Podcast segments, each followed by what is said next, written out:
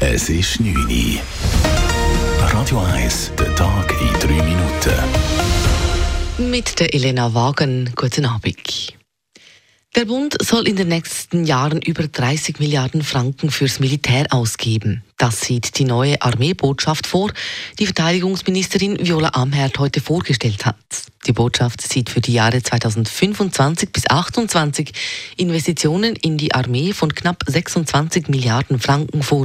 Weitere 5 Milliarden werden für die Beschaffung von Armeematerial und für Immobilien beantragt. Außerdem gibt es erstmals Eckdaten zur strategischen Ausrichtung der Armee für die nächsten 12 Jahre, wie Viola Amherd erklärt. Im Zentrum steht die Frage, auf welche Bedrohungsszenarien sich die Armee ausrichten soll und welche Fähigkeiten dazu notwendig sind. In der Vergangenheit fehlte diese Gesamtsicht in der Armeebotschaft.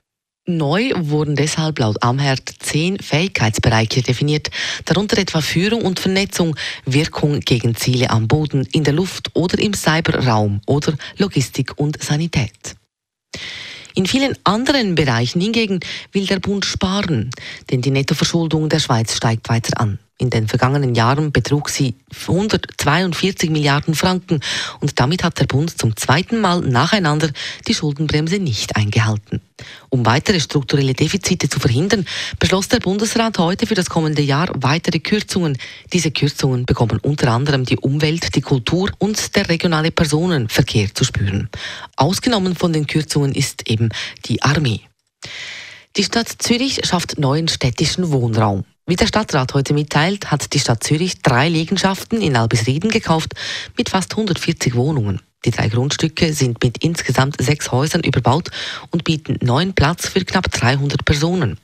Dieser Immobilienkauf kostet gut 180 Millionen Franken und soll weiteren städtischen Wohnraum sichern. Dieser Hauskauf trage zudem zum sogenannten Drittelsziel bei, wonach bis 2050 jede 3. Wohnung in Zürich gemeinnützig sein soll. Der Bund will sich auch künftig an den Kosten des Weltwirtschaftsforums WEF in Davos beteiligen. Die vom Kanton Graubünden getroffenen Sicherheitsmaßnahmen würden auch in den kommenden Jahren 2025 bis 2027 unterstützt, teilt der Bundesrat heute mit. Darunter fällt zum Beispiel der Einsatz von 5000 Armeeangehörigen am WEF und Sicherheitskosten in der Höhe von mehreren Millionen Franken. Radio 1, Wetter. Temperaturen, die sädern heute Nacht auf kalte 1 bis 4 Grad oben runter, aber morgen wärmt es dann zackig wieder auf. Bei bis zu 14 Grad gibt es morgen einen ziemlich bewölkten Himmel und ein paar fahle Sonnenstrahlen. Das war der Tag in 3 Minuten.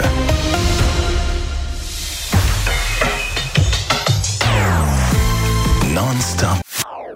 Das ist ein Radio 1 Podcast. Mehr Informationen auf radio1.ch.